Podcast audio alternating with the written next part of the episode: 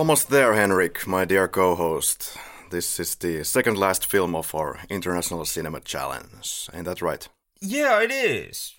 Fortunately, we have a guest to help us out. In this episode, he's called Matt. Welcome to the show. Hi, thank you for having me. No, no, th- thank you for joining us. Yeah, I think we are definitely going to need some help in this episode as we're talking about a South African comedy from, from 1980 that includes a lot of interesting points that we can delve into. But Matt, who are you? Um, well, I'm I'm a South African. I, am a software a software engineer currently working in the U.S. You don't ha- currently have plans to go back to South Africa or any kind of inklings like that. Um, possibly. I'm not hundred percent sure.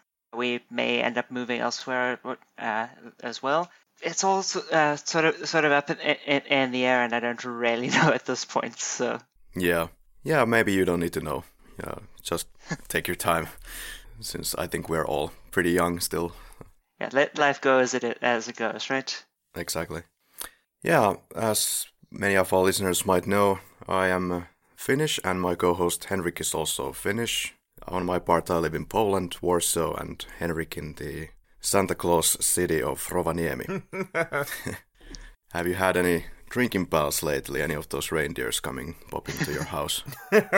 thankfully not yet, and thankfully not that many tourists. Also not yet. we are we are just waiting with ever growing terror the heydays. Like once the season once again fully kicks in, big way. Oh boy. Speaking of reindeers and Santa Clauses, there is a certain point that is connected to that. That is a Coca Cola bottle that features in tonight's film. In this, the most commercially successful release in the history of South Africa's film industry, I might add, released in 1980. Matt, what's your experience with this film? How did you, or when did you first come to see this film? I just grew up watching this movie. It, it was it was part of a culture from long before I was born, really. And so I don't know when the first time I watched it is. It's just always been in my life. I've understood that it's uh, something of a cultural phenomena that everybody was watching in the 80s or even 90s or even now. I've heard of some stories of children watching this at home like almost every day. yeah, it uh, in, in, my household we, we, we never got th- that far, but we would probably watch it at least once or twice a year.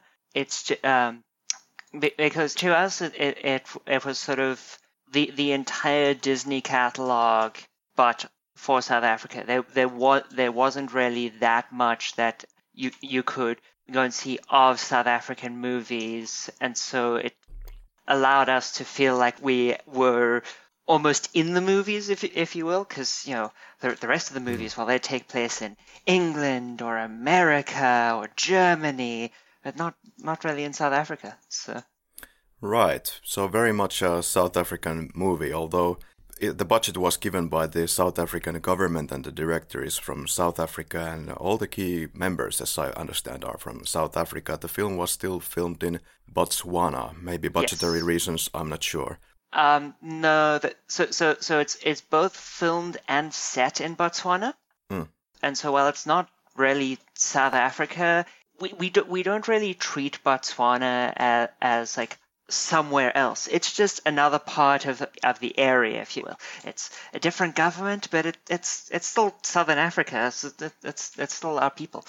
Okay, and South Africa and Botswana, as I understand, are some of the top democracies in Africa. Yeah, I, th- I think Botswana, uh, from a good governance standpoint, is doing better than South Africa, but both countries uh, that are doing quite well comp- uh, compared to our other neighbors. And this film actually got a sequel as well. Was it a couple of years later? The only official sequel, actually, for this film, The Gods Must Be Crazy 2. And I noticed that there is The Gods Must, Must Be Crazy 3, and there's also, was it The, the Gods Must Be Funny in China, where yeah, also the same actor appears.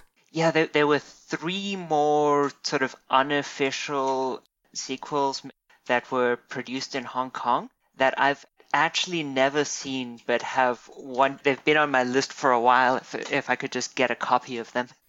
Yeah. So this film is directed by Jamie. How do you pronounce this last name? Do you know? Ace. Ace. Um, yeah, yeah. You. Um, it's technically not uh, not the same as the, uh, the ace card in in your deck of cards, but if you pronounce it that that, that way, no one will give you the side eye. So okay, that sounds good. Yeah, this is a film about a member of the San Aboriginal tribe. Proved to be an international hit. Portrays this character from this tribe who comes in contact with this outside world artifact that is dropped from a plane, a Coca-Cola bottle. And that kind of starts to set all the wheels in motion in the film. Henrik, what's your experience with this film? Unfortunately, I don't really have an experience with the film. This was the first time I've really ever seen The Gods Must Be Crazy. It's it, it is kind of one of those films that I have been aware of. I I've heard that the film exists, and there has been kind of this growing need to at some time seek it out and check it out. But I've never actually got around to do that. Yeah, what could be the reason for it to be such a big success, Matt? Any thoughts? Because this this was the world's biggest non-US box office hit at the time. Um, you you know, I I don't really know. I I, I know why it was a success in South Africa. Obviously, it, it was finally us being on on the world sta- stage of of movies. Personally, I think it's a it's a good film, but I don't know what managed to get it that much success.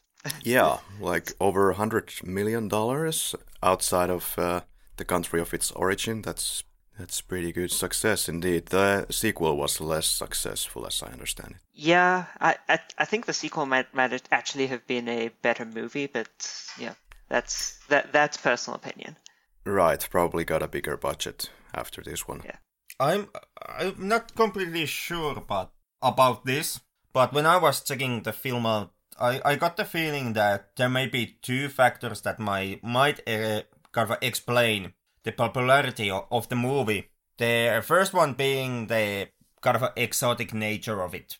This this being a South African film and therefore something that you, especially back in the 1980s, you most likely wouldn't have experienced before. So that that might kind of drive the masses in that they need to actually see what is South African cinema.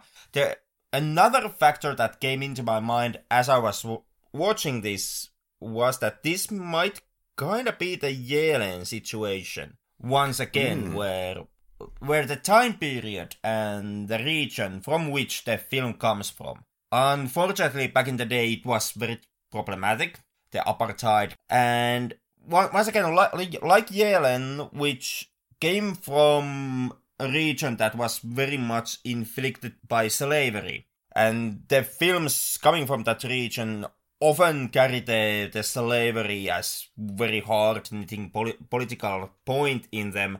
Yeelen, as a as an individual movie, really didn't touch upon the subject matter, and that might be something that also happens in The Gods Must Be Crazy. It comes from a region that is being touched by the apartheid. It comes from the time period that is also very where, where apartheid was when it was going strong. But the film itself doesn't really tackle apartheid.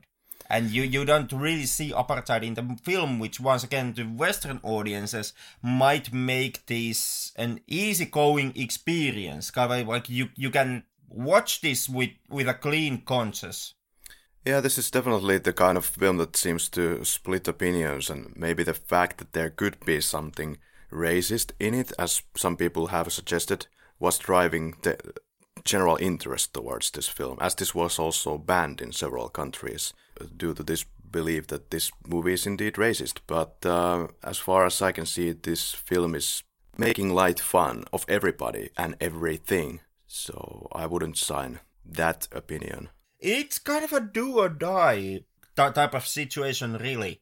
Like, I, I can like the, the film uses certain tropes that, especially in modern times, often are tied with with racist attitudes. This being the noble savage, the faraway miracle land. Those two tropes kind of being the most obvious, the most, the strongest ones in the film. Those both both of those tropes they kind of they they do carry the weight of of racism with them. Does that mean that that this film as an individual piece of cinema itself is is racist? I wouldn't take it that far, but I can I can see how how those tropes kind of can really rub someone in the wrong way. We can dissect all that during the scene by scene that we do here, usually at the laboratory. But let's talk about Botswana shortly. So, it's one of the most successful continuous democracies in Africa. Unfortunately, there are many problems. For, for example, HIV/AIDS is concerning 20 percent of the population which are infected with it, and uh, 50% of all households in Botswana own cattle. So it's quite something different when you compare to Finland, for example. Yeah, it's a, it's a very um, agrarian uh, society. There's not much industrialization, although the Botswana government has actually been trying to skip over a lot of the you know, steps of industrialization of like textiles and, and, stuff like that, and get more into an uh, an information economy, which would be great and, and, helpful to them, but being a landlocked country can also be kind of difficult for, for them with that because they're dependent on South Africa and Namibia for connections to the internet. So mm. they're, they're both hampered by geography and by politics. That causes, you know, a compounding effect. Right. And also something that concerns tonight's film, the San people that are prominent in the film yeah, but Botswana is trying to step up in an effort to improve the conditions of their minorities, and I believe specifically the San people. Yeah, they, they've been uh, putting forth a, a lot of uh, effort to both provide them with the necessary modern services, you know, good, good medical care, etc., whilst still allowing them to live their traditional li- uh, lifestyle if, if they want to, and getting it into into a situation where, uh, where people can choose to live that traditional lifestyle or you know move to Gaborone and participate in, in, the modern economy and maybe just do that for a, a few years and and then move back and a lot of tension that, uh, that that's that's going on between or amongst the cultures in, in Botswana that's happening with that. So it's, it's quite interesting to uh, to watch, and I'm glad I'm not having to make any of those decisions. Mm, certainly, yeah. There is uh, still South Africa to go through.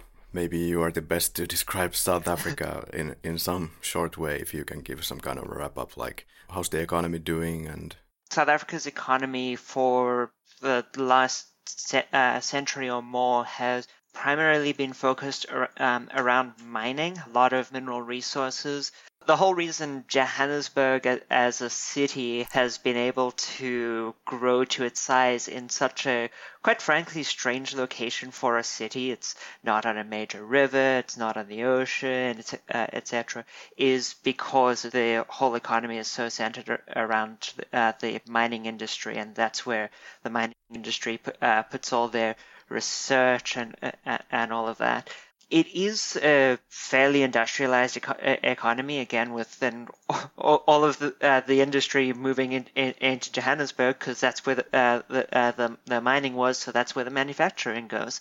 But there there are a lot of political problems, and at, at the at the time when this movie w- uh, w- was produced, these sort of almost a low-level civil war that was going on in, in South Africa between the apartheid government and the majority black population was reaching a crescendo.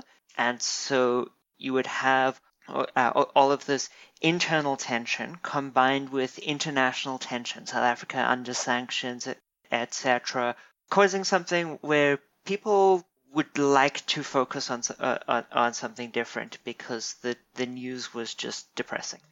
Is it true what we hear from the BBC and the, all the news outlets nowadays that there is still a considerable amount of racial tension in South Africa, or how do you see it as a South African? Yes, it's different uh, racial tension, but there's still a, a, a lot of sort of history of, of apartheid bearing down and causing uh, inequality that the ANC government have been unable and and, and in, in some ways somewhat unwilling to solve. And what what I mean by uh, by that is, uh, is that there've been clear misappropriations of money that could have been uh, used to, uh, to to solve that that have just you know gone missing or gone to BMW.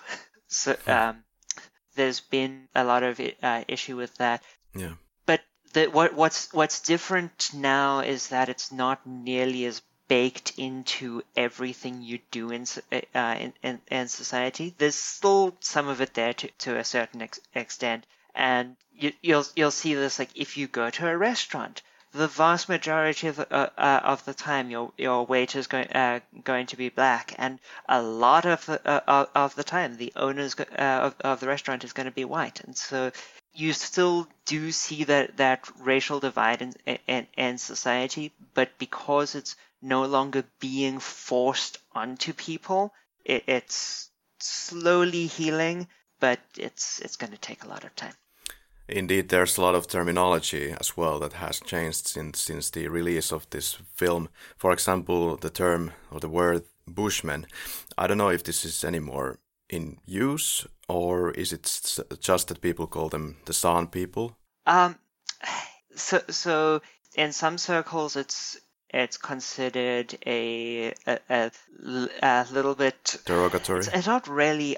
It, it, yeah, it, it's it's not really considered that racist, but it's like a little bit uncouth. Like you could say hmm. something mm. better, not, rather than oh, "I can't believe you said Bushman." But yeah. Bushman, much much like the term that is now considered much more racist of Hottentot, doesn't really describe a single group of people. It it it describes a bunch of uh, of, of, groups of, of people who aren't really that closely related to uh, to each other. I mean, like right. the San people, their languages are actually uh, entirely different to.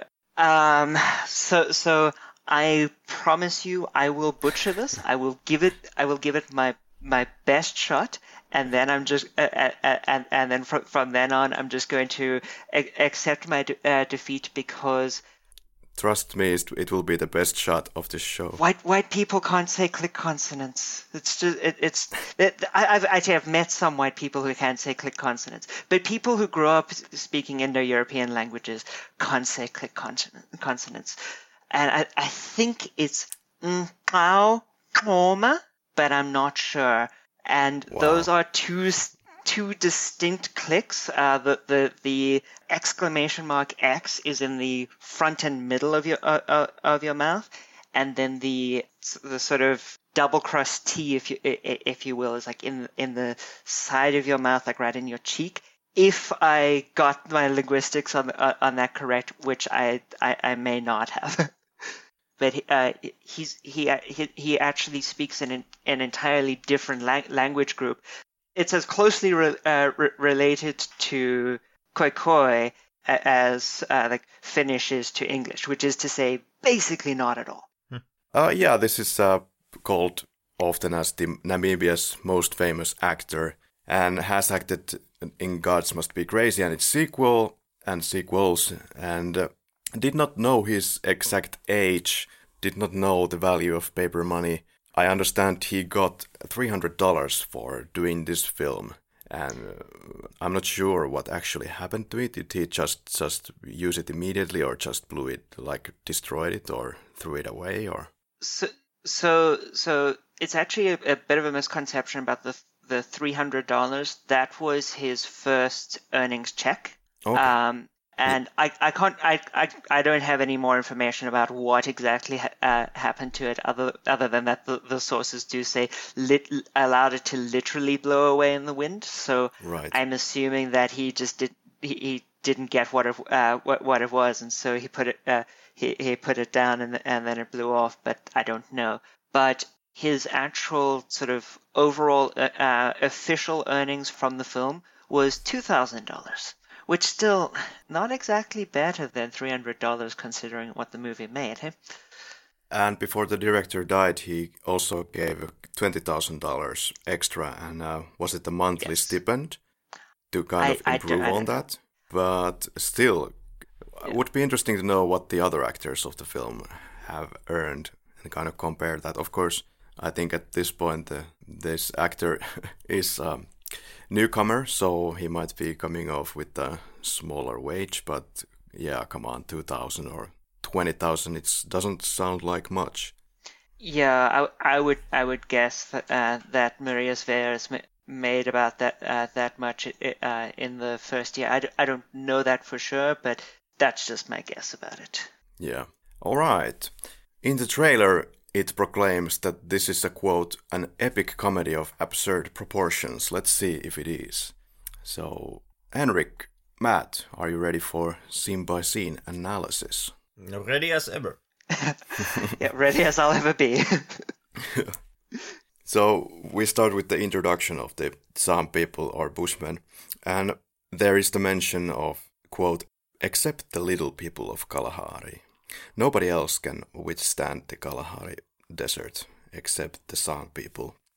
And this intro voice or this narrator voice has been seen as demeaning or belittling uh, or something that somebody didn't see in a very good light that they are kind of making fun of these little people in the Kalahari.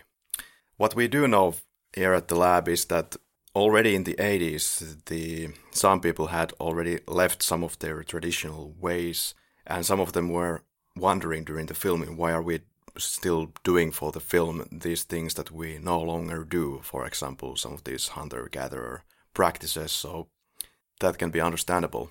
Growing up, I never thought much much about that that, that introduction, but when when I rewatched it to, uh, for this podcast, I did find it a little bit jarring. It it it was sort of the the whole uncontacted tribe t- uh, uh, type trope, which really has not existed in Southern Africa in maybe a century. It, it, it, could be a bit a bit less than that, but certainly by uh, by the time the, the movie was was made, uh, wasn't there.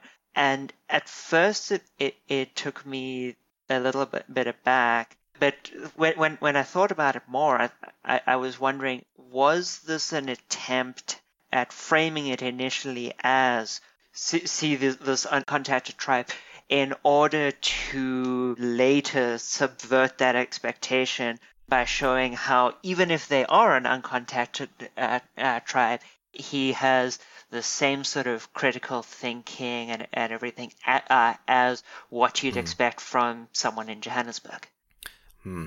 Interesting. I did like some of the things that the narrator mentioned about the ways of the San people, like, quote, in their world there is no evil, or that they apologize for killing the animal that they will be having for dinner, if these are true. But then again, if you put that in their world there is no evil quote in a different context, which you could interpret easily, because isn't during this narration there there is this moment where this one of the San guys is killing a snake, so it could be played for humorous purposes. Well, but but it do, it does say uh, I, I, think I think it says even the snake's uh, not evil as as long as you avoid the pointy end. Something um, like that, yeah. Yeah, that is a, a little bit in, in, their culture, and I, have not been able to find too much uh, uh, about this. But, uh, but from what I understand, there's not really this the same sort of good and evil uh, diametrically opposed idea and and their culture as we tend to uh, tend to have in uh, Western culture. It's it's not that things are good or evil. It's uh, it's that they have these different points of view and, and different reasons for what they do, and it's sort of the walking walking a mile in, in someone's shoes thing. You have to understand why they do that before uh, before you can judge them, which we we do ha- we do have, but we also often choose the good versus e- evil trope because it's just it, it, it's easy and it makes great movies. yeah. The Coca-Cola bottle arrives now from the skies, so it's dropped from, the, from an airplane into the Kalahari Desert and causes issues immediately inside the community because it is an object that is put into good use in any kind of a daily practices, and because there's only one of these items, they have to fight for it. And because the fight ensues, then one of these guys decides that, or actually our leading star of the night decides that this has to be buried and uh, taken away. But it's digged out by hyena, and then it's back. And then uh, this same guy decides to go to the ends of the earth to throw it away from the edge of earth. And that's where he gets to at the end of the movie. Henrik, is this film racist? I, I, I wouldn't say it. I, I wouldn't say it's racist. I, I, I can see very strongly where, where that reading might come from. Mm. That being most notably that being being the tropes and like the opening narration points this out, the untouched, bit uncivilized, but still so woke and so in contact with the real world, noble savages. It's it's kind of a the trope itself is kind of a being brought down by by racism and that being somewhat of a racist worldview. But once again, I'm not faulting the individual film for that. Yeah, it uses a trope that has a lot of package, especially these days. But when watching the film, I don't get the feeling that the film itself tries to be racist or even mean towards towards the tribe that it paints a picture of. And as discussed, there's uh, quite a bit of different storylines that intertwine in some ways, and there is this attack on the government building by some Bauhaus troops. I kept kind of wondering if this is drawing this character is drawing parallels to something that happened in real life. So I, I actually I actually did, did some research about that in, in particular because it looked like some of the Angolan communists and uh, SWAPO re- uh, rebels in the South African border war. And so I think Sam Boga is supposed to be representative of that because at, at the time this was released, South Africa was fighting a border war on the northern border of what is now, uh, now Namibia. And the, the Southwest African People's Organization, or SWAPO, was trying to get independence for Namibia, while South Africa was essentially fighting a Cold War proxy war on the US's behalf against uh, a, a attempted um, Soviet expansion into Angola. And uh, so you, you you get him mentioned as as communist, and obviously he has the the Karl Marx beard and and everything. So I think that there's a little bit of comparing to to the border war, a little bit of of Swapo, and that he's a, he's a guerrilla and and everything. Although Swapo they were called communist by the government of South Africa at the time, but you know anyone who was who was against what the government was doing was called communists. So yeah. that, that that's not really a big thing. It, it was it was uh, absolutely the Red Scare. It was die Gevaar. I think they tried to uh, uh, amalgamate everything that was going on there, but then also they they made it occur against an unnamed uh, uh, African government. They very intentionally they, they used a bunch of real places, but they mixed them up in, uh, uh, in, in, in such a way to make it that no such place could could exist. They, the the cities that they sort of zoom on the map to is roughly where Kinshasa is, but then the the name that they gave for the city, which I I don't remember what what it was. So they they they. Mm were very int- intentionally making this not a, uh, a, a real thing, while having very heavy overtones of the South African border war. Okay, yeah, yeah. This uh, could be some of those points that makes this a very timely film, and when it was released, of course, and that could be kind of contributing why we might be losing some of the funny parts of the film, possibly when it relates to Boha at least. But uh, yeah, now the Bauhaus troops are hiding under the trees, and there is this hench guy who is thrown out of the helicopter, well, from a very low altitude, so this is only for intimidation purposes. And uh, then they find the team Boha with the help of this guy, and and uh, how do you pronounce this? Uh, is it Gi? Gi? Something like this? Uh, so so that's a uh, a click in like the very center of your mouth. Oh dear. So yeah, it, uh, I uh, honestly, probably the closest uh, um, w- uh, way to pronounce it would just be with a K, just Ki. Okay, I think I'm gonna go with that to not embarrass myself. So Ki no- negotiates with the very wise baboon about the bottle, who gives it up. And uh, there is a random looking insert of a cityscape uh, with voices that tell that somebody wants to go to Botswana. It's referring to the earlier moment where we met this office lady who wants to go to Botswana now to uh, do her work as a school teacher. And now the elephant wakes up and the biologist is inspecting its, well, droppings, as Mr. Steyn does in this film. Inspecting the manure, let's say, of different animals. We are introduced to Mpudi, who is uh, whining under the car and probably fixing also the car so that they can get get a move on. There's also the Reverend in this scene. This is uh, played by the director himself. So then Steyn leaves with the Land Rover, and Ki wonders what it was in the Kalahari Desert. Was it enormous snakes or what? Because he has completely not had any touch to the outside world. So that's what is the first thought of a guy who sees the tracks of the car. Now Kate Thompson arrives and uh, she is admiring the throwing of the bags into the bus. I think she's looking at the kind of the efficiency that is going on, or it could be like, oh my god, why are they doing like this to my stuff? Yeah, it it's so so. I, to me, that was sort of this is a um, this, this is this is your your welcome to uh, to Africa. I, I'm not clear why they tr- they chose an American accent for Kate, impl- implying that she w- would be American and thus even more uh, disconnected fr- uh, from this. Or may- maybe I'm just mistaking uh, what accent they, w- they were going for uh, with, with Sandra Prin- Prince's character.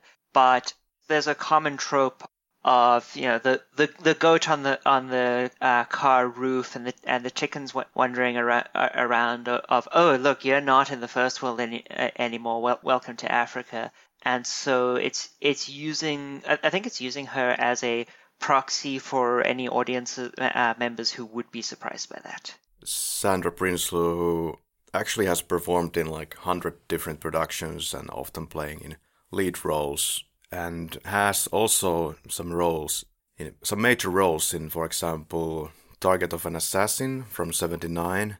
There is a bunch of Afrikaans films with purely Afrikaans titles that I definitely can't pronounce. Henrik, did you find anything interesting?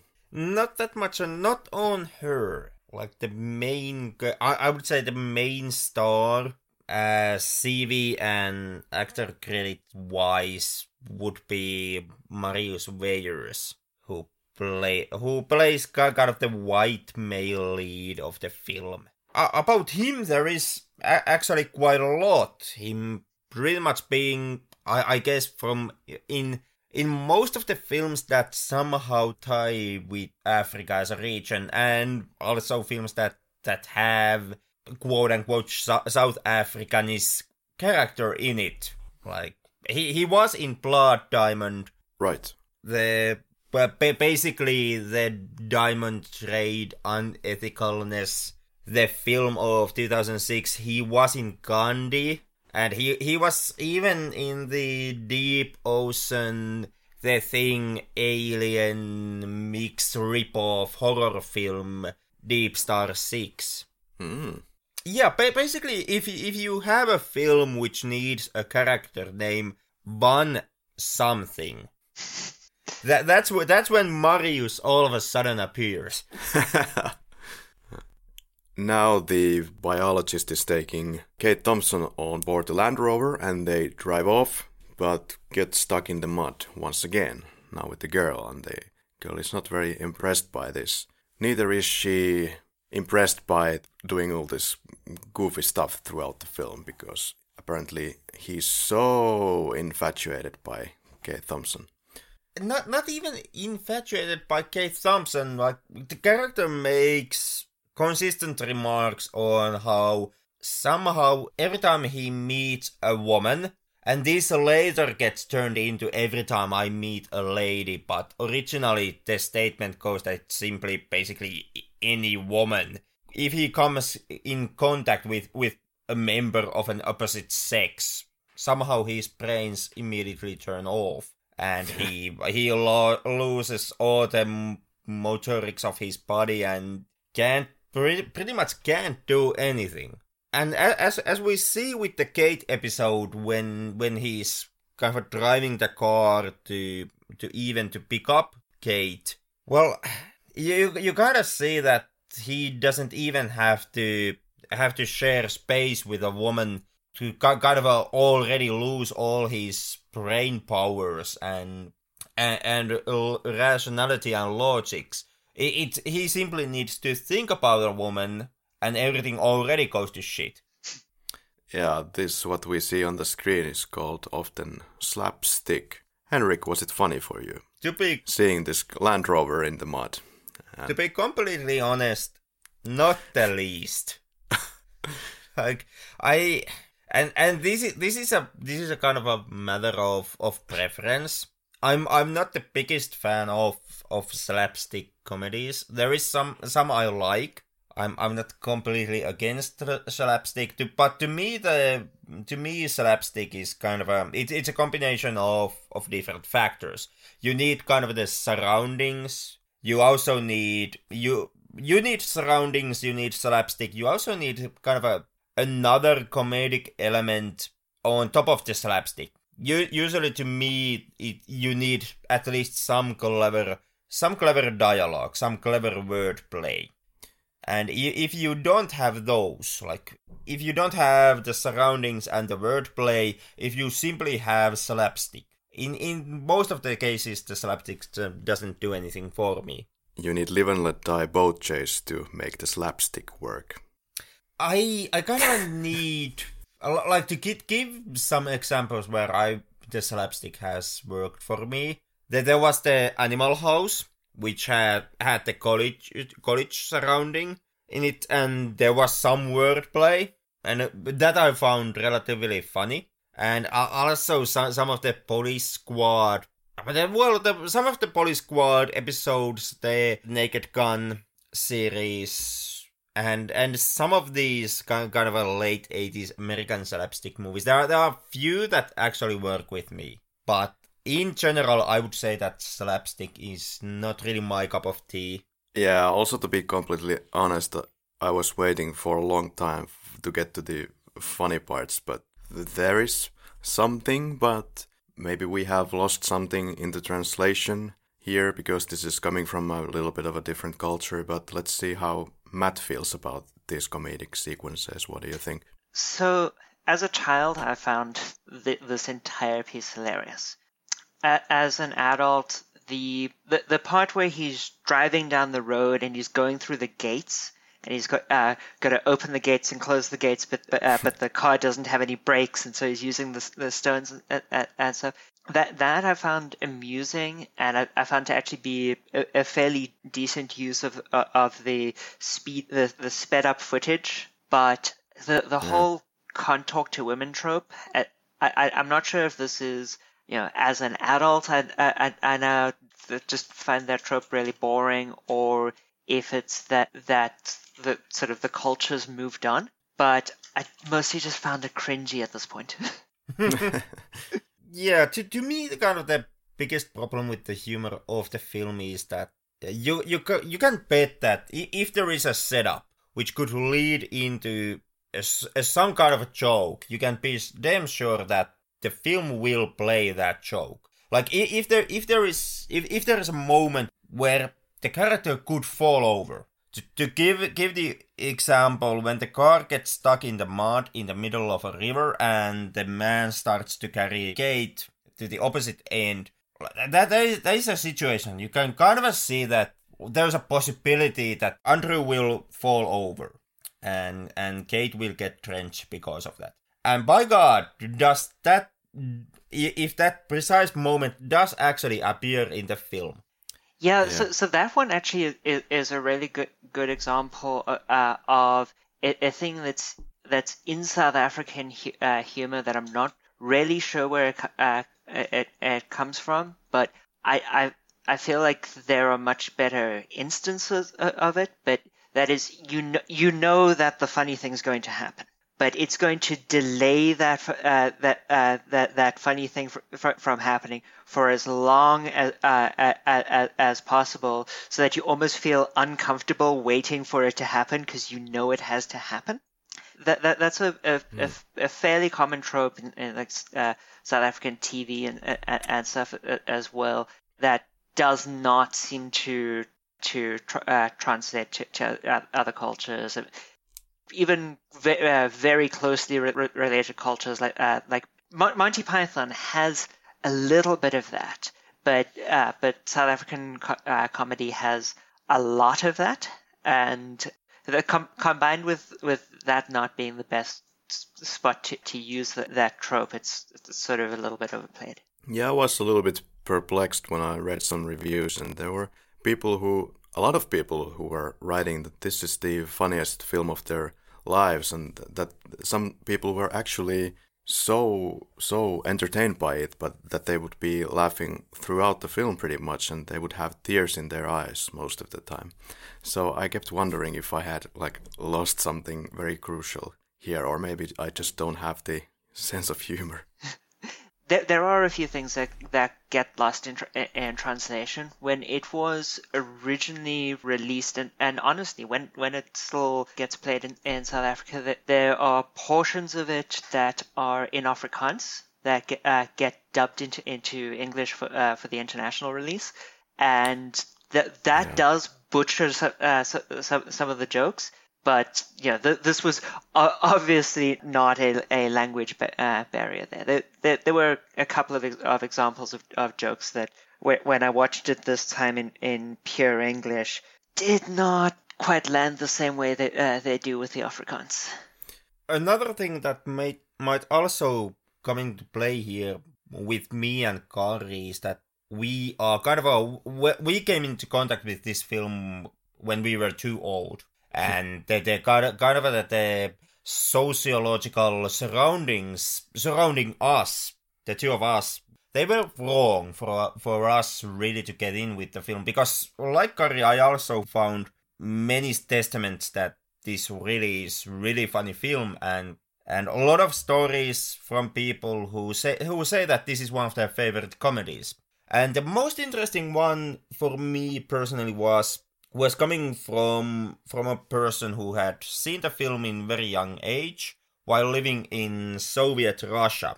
This this being something that the film being something that was really not you were not supposed to see this in in inside Soviet Union. This Soviet Union was very tenaciously so, supported the anti-apartheid struggle and because of this they had implemented the cultural boycott of South Africa. This being South African film, of course, meant that well the officials of, of Soviet Union were kind of banning it outright. A lot of the, the cinema culture of, of so- Soviet Union was built around illegally smuggled v- VHSs that were brought into Soviet Union and then secretly dubbed inside Soviet Union and then played in these underground movie clubs, kind of movie parlors. And this is kind of where where the where this person had come in contact with with the Gods Must Be Crazy originally. And there is something like there is something that me and Karri here are most definitely missing. We we are 30 something old when we now for the first time see the film. And we don't have any kind of we don't have this oh it's a it's a it's a band gem that we we have to go into this underground to to actually witness it. And the government will, don't want us to see it. To to us this is simply this is something that you can simply buy on amazon and nobody will care. Nobody will try to prevent you from seeing it and we are not even that young. I, I, I think a lot of that is that the the culture has moved on, and so things uh, things that were hilarious at, at that point are now just cringy. Most likely, most likely, it's been like forty years now since this was yeah. put out. So, so the sense, sense of humor has, or the the people's expectations have changed. People have grown maybe tired, or they have seen enough of this type of jokes in the 80s and 90s. Uh, or even 70s. then again, I'm I'm not also I'm not saying that this is completely without laughs. No. There, there are moments that I do genuinely find funny in, in the film. They they just are kind of these lesser moments. Yeah. To give you an example, in in the scene, the next scene or the scene next to that, there's the moment when when Andrew tries to winch the car out of the mud. He uses the winch, um, ties it around the tree, the winch around the tree, and starts the winch. Uh, unfortunately, Kate, gets stuck in a tree. Andrew has to help help her out.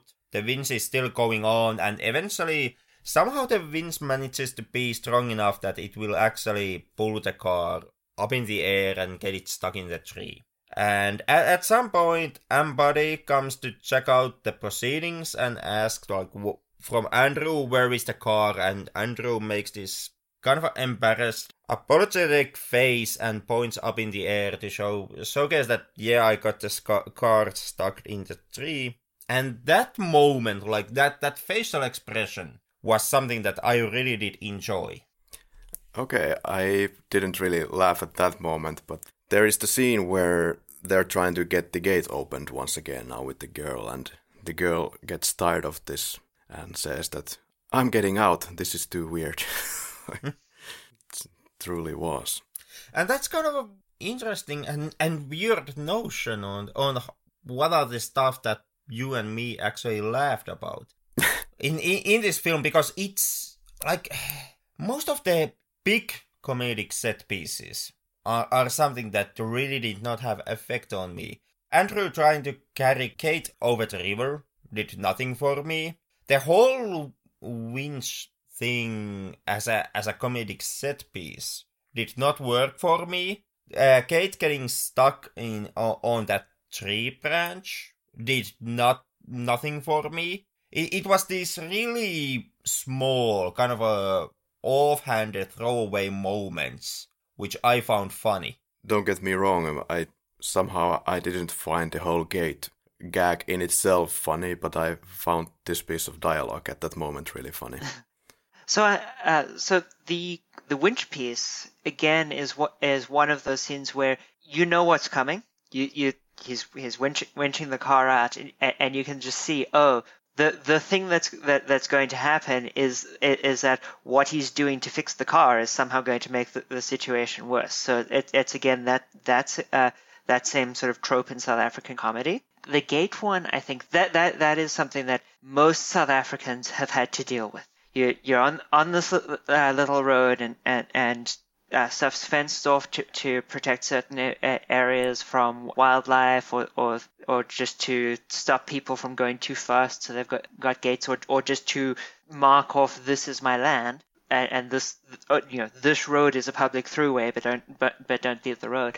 And so there, there are just parts of the country where you're you're stopping every five minutes and you're opening the gate and you're driving through and you're closing the gate and then you're driving for Oh, five okay. minutes and then and and, and so the gate p- uh, uh, p- piece it's, it, it, itself adds to oh how how bad could the, the, this car be and that and that is a cultural thing that I've I've I've never really seen the, that that sort of gates all across all across the uh, the road everywhere you go elsewhere where I've traveled so, so it pro- it probably gets a little bit lost in there for you. Okay, that makes a lot lot more sense because this Mr. Steyn is is is coming or he is living in this culture where you have a lot of these gates and then you introduce somebody who completely knows nothing about the culture just comes there to teach school children and this is completely new concept for her that the, these are always on the way and yeah that, is way more funnier to think about it like that and then there is some more funny scenes like the Mr. Steyn is trying to make some coffee apparently, but he's kind of dancing around, steps on the coals accidentally. This has kind of nothing to do, I guess, with the with the fancying the lady, but uh, steps on coals, and then uh, Kate makes the notion that what are you doing? Making coffee, and it's I think these facial expressions that make the scene. Sandra Prinsloo is doing pretty priceless uh, faces throughout this film. Yeah, I, I think both both of the uh, those two are great actors that uh, that they do re- uh, really well, especially with the more subtle facial expressions. And I think if the uh, if the movie itself were, were more low key comedy and and and less of the rarely obvious setup, it would it would have aged a whole lot better, and and yeah. quite frankly, uh, uh, been been better for uh, for adult audience. True, true. Then again, it, it was really good for audience uh, adult audiences back on its day. You you really con- condemned the film simply by the fact that me and Karri, who are two jaded film critics, don't don't find it that funny. Yeah, yeah. There was actually one review that said that she was completely convinced that this was targeted for children first and foremost. As far as far as I'm aware, it was. Now, my my parents also found uh, uh, found it funny. They were fully grown adults and everything, but uh, by the time it, it, it, came out, but and my my, my mom in particular uh, did did find it hilarious. But uh, but I, I think that that that uh, the, the the sort of big comedy pieces with with that big setup is more targeted at, at children, and and then the little comedy and some of the puns, including unfortunately a couple of the uh, the puns that are lost in, in translation, are more targeted at, at, the adults.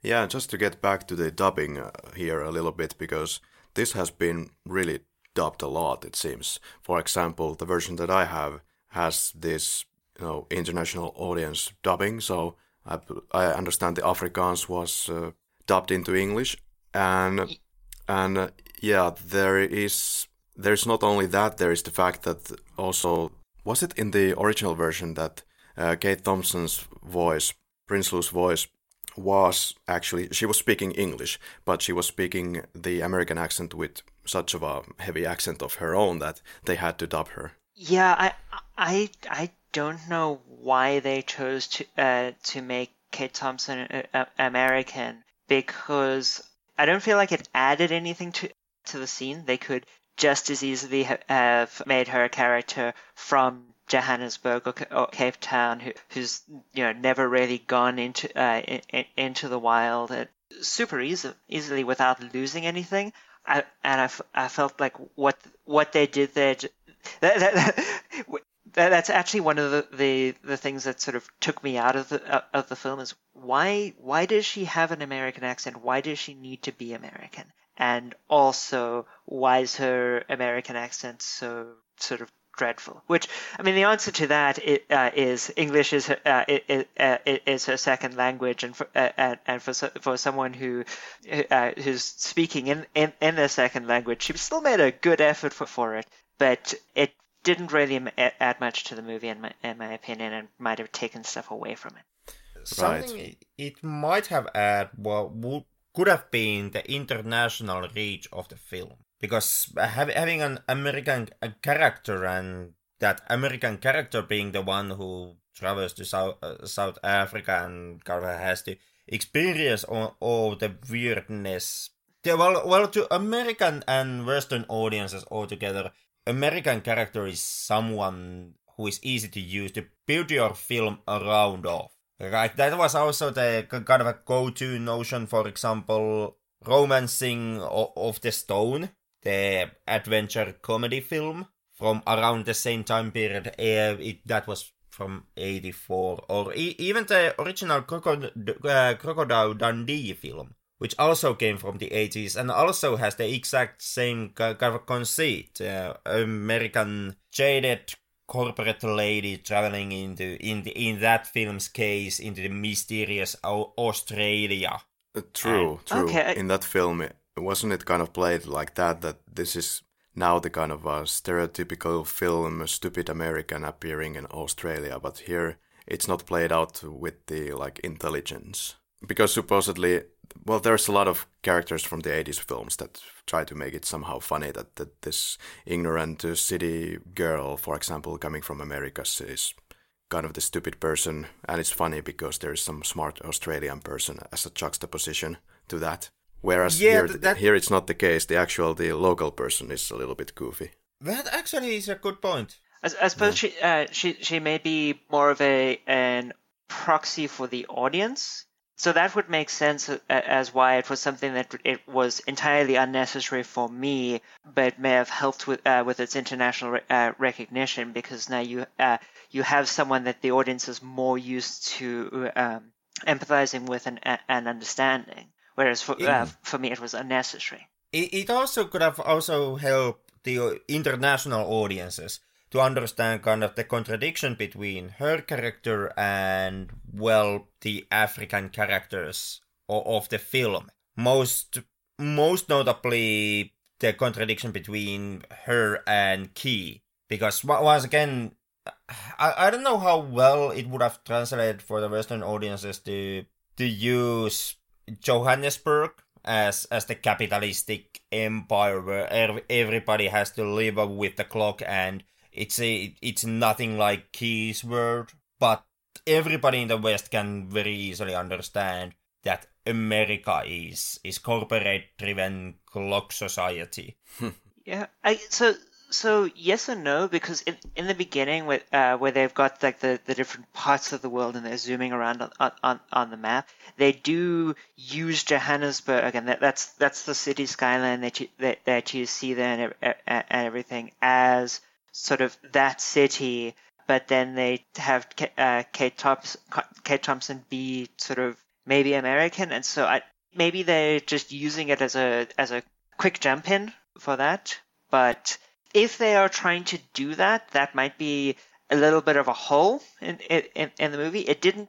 That part didn't uh, bother me. That they're you know displaying Johannesburg, and you know they've they've got the, they've got the, the the lady driving 20 meters down down the road to the post box and then back to uh, back to her driveway within that that that character. But maybe that that then should have been tweaked. I'm I'm I'm not sure. I'm not not sure if it was ne- would have been necessary to tweak that. But now when when you're sort of analyzing that, that seems like there might be a little bit of a hole in there.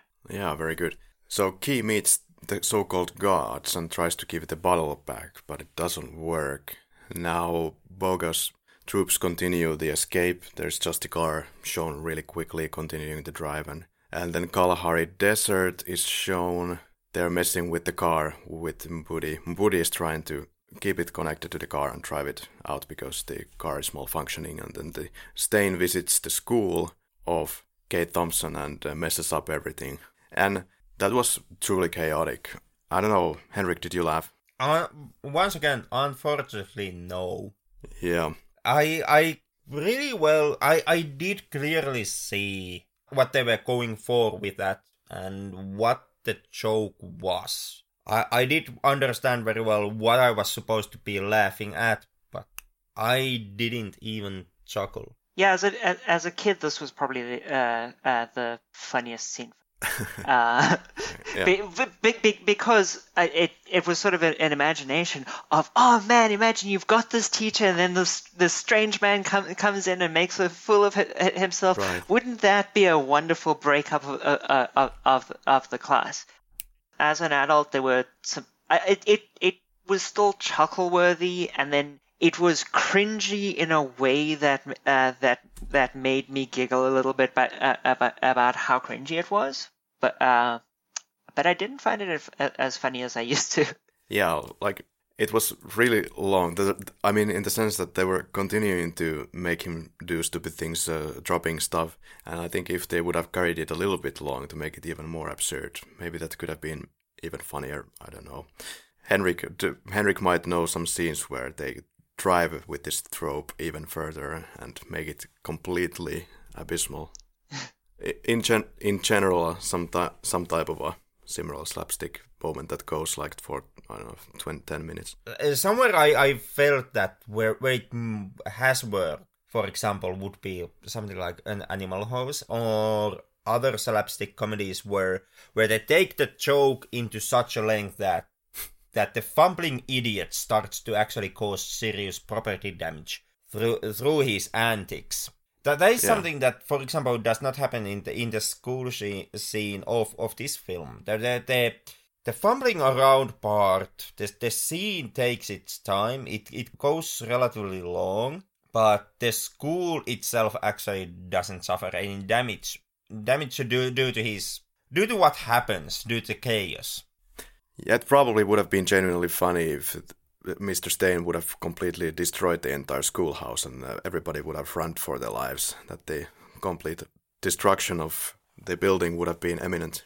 Or, or even at least at least some destruction of the building. That might have actually helped the scene. It, it would yeah. have kind of driven the chaos e- even more forward. It would have been more total. Right, maybe in Gods Must Be Crazy too, where they had the bigger budget. All right.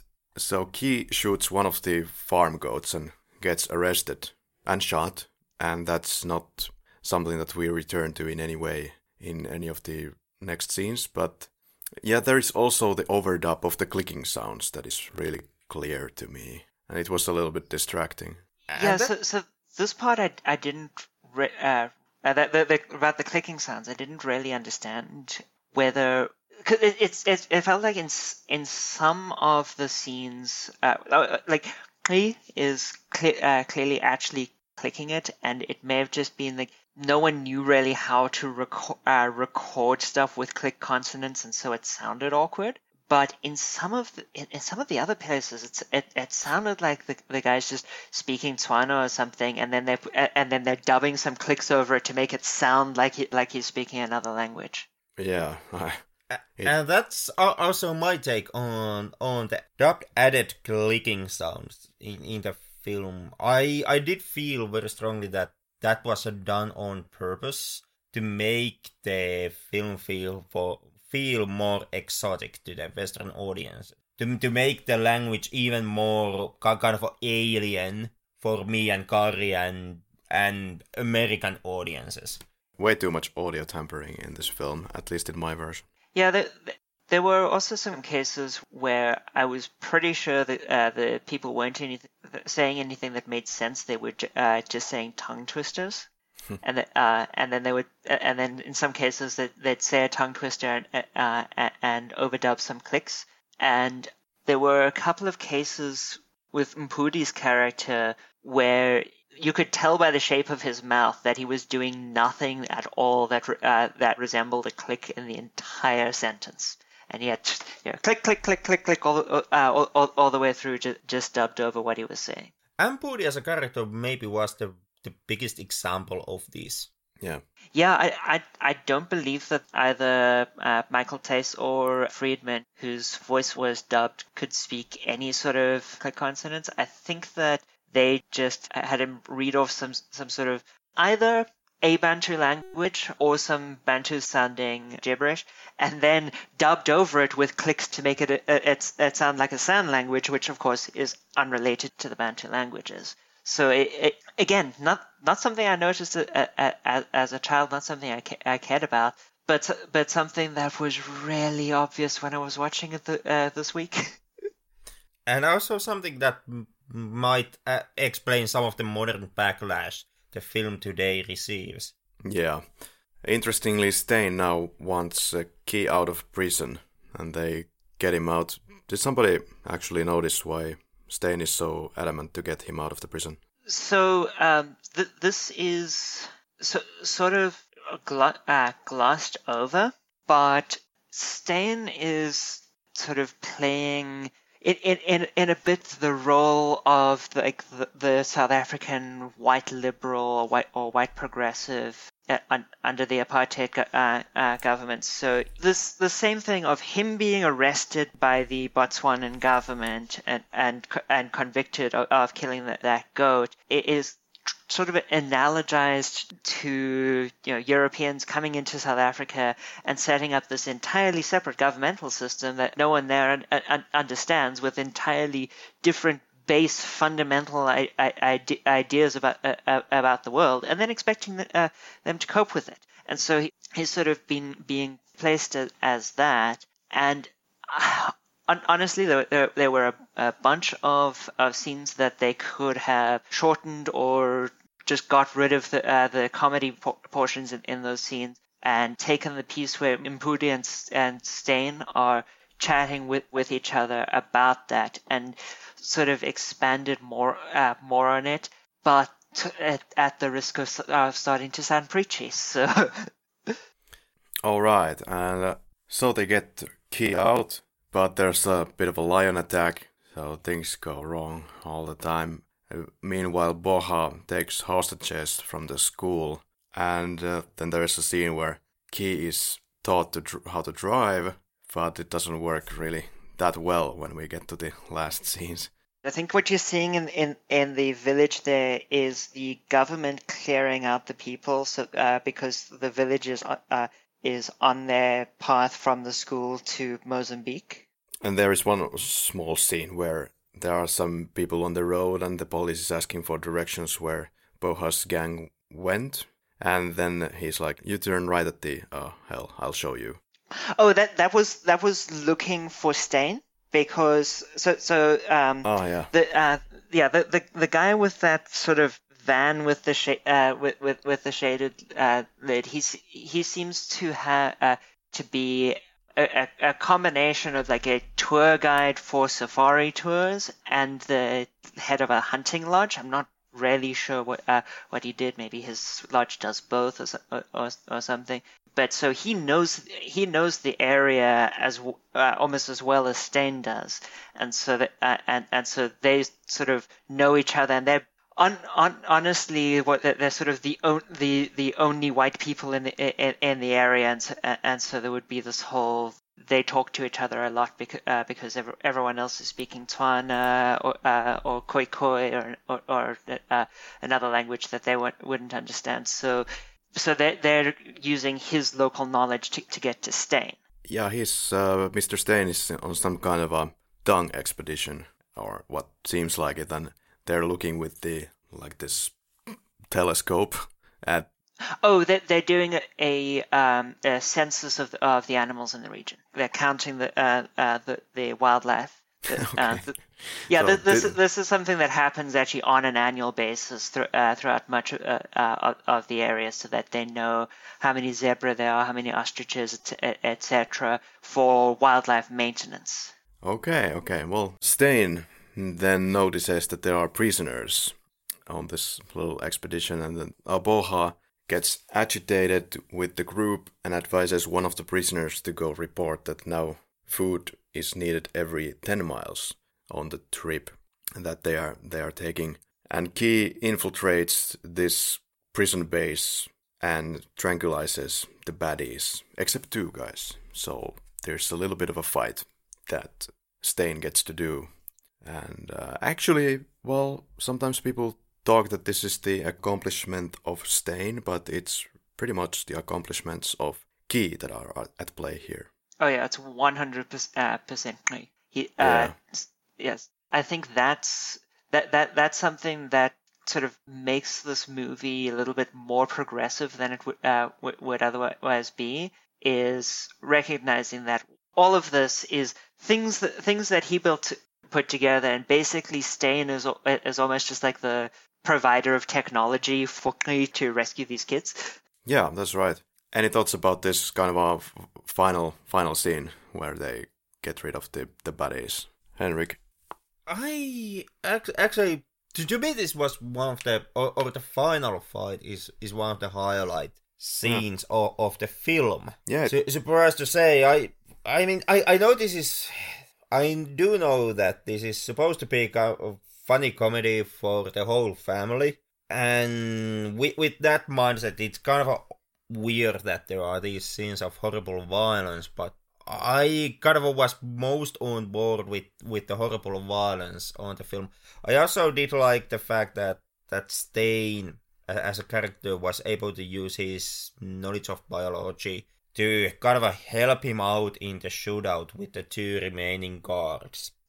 So I don't think that was Steyn's knowledge of of, of, biology. I think that uh, was again Klee because if you remember back to the the very beginning, uh, where they talk, uh, where they they show the guy shooting the the little antelope, there's a uh, uh, type of beetle that, that grows in in the uh, Kalahari uh, that uh, the, the, the the San people and, and all people sort of classified as as as bushmen. They would uh, grind up the larvae, I, I believe, and they would put, uh, put the tip of the arrow with, with, that, and the the larvae have this toxin in them that if it gets into your bloodstream, I'm not sure if it's an anesthetic or if it's a, uh, uh, actually po- uh, highly poisonous, but you can eat it and uh, and whatever your stomach does ne- neutralizes it.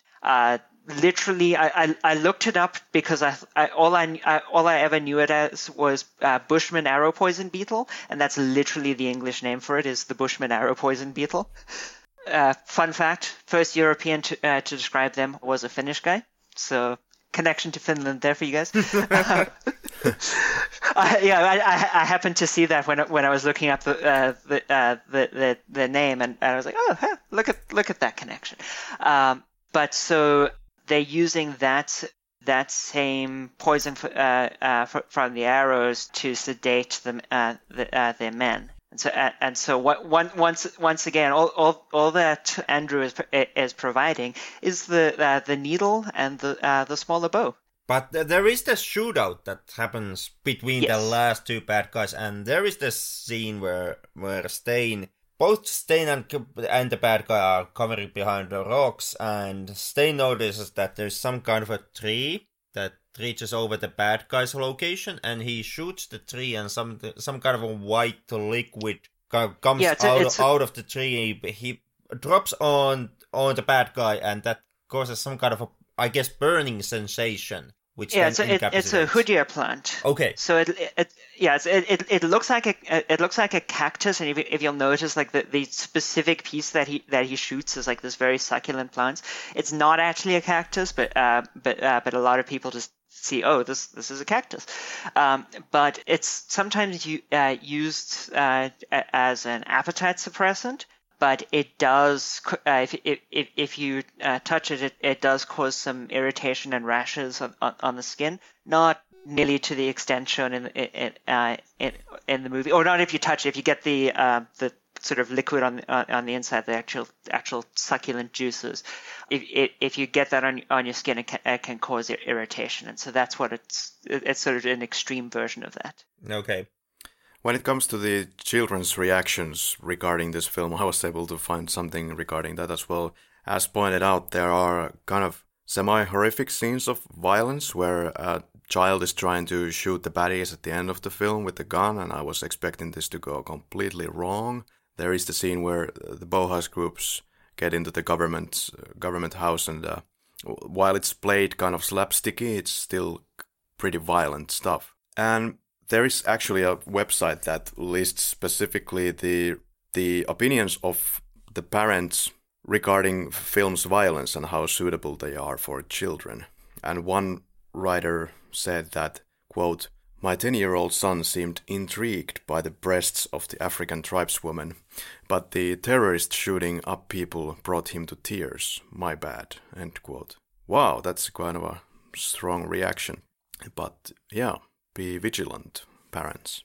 Then again, it it bears to to take note that even though that the film does have its share of deaths, like people do actually die as a result of the shootouts in, in the film. In the kind of first third of the film where there's the assassination and later on on the helicopter raid on the bad guys' hideout, both which do end up in casualties. But all the deaths are bloodless.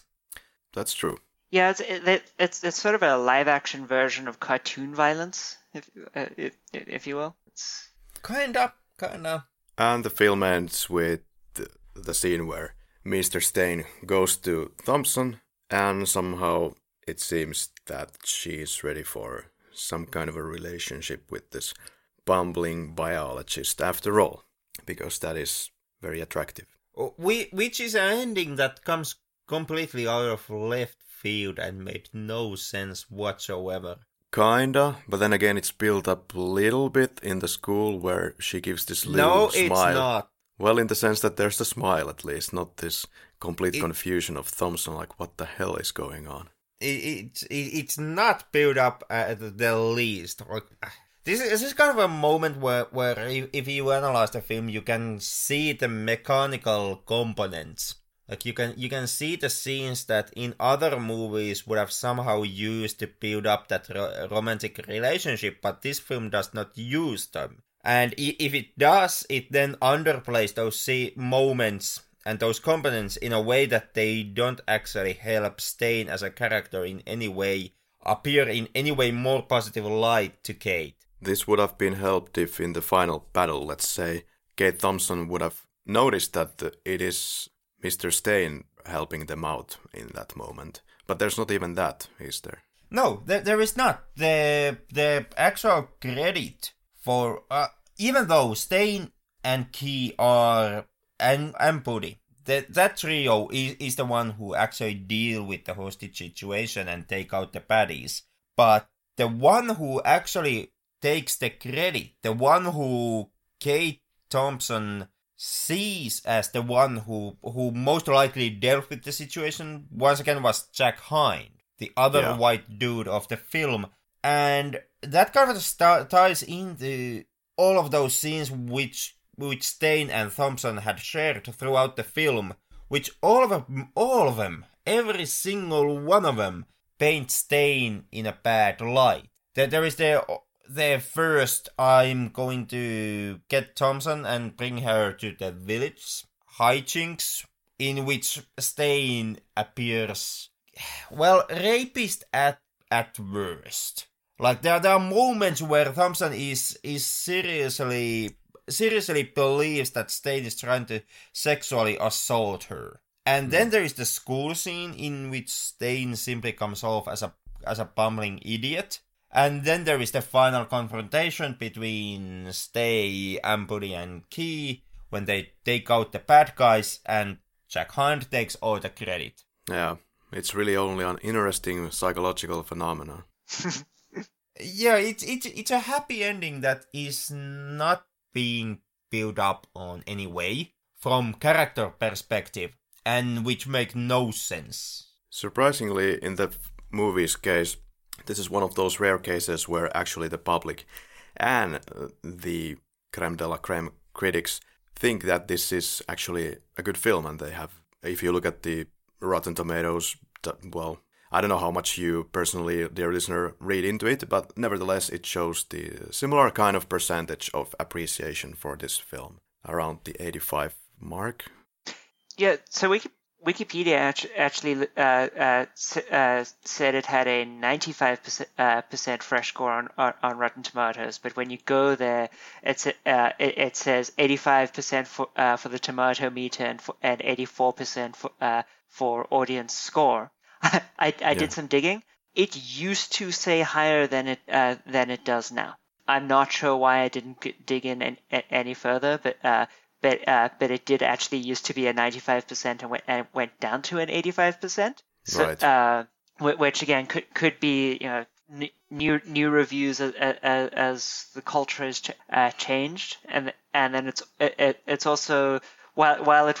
It, it was clearly controversial because it also got nominations for uh, for some awards for just how terrible uh, it, it was, and you know terrible film uh, awards and stuff like that.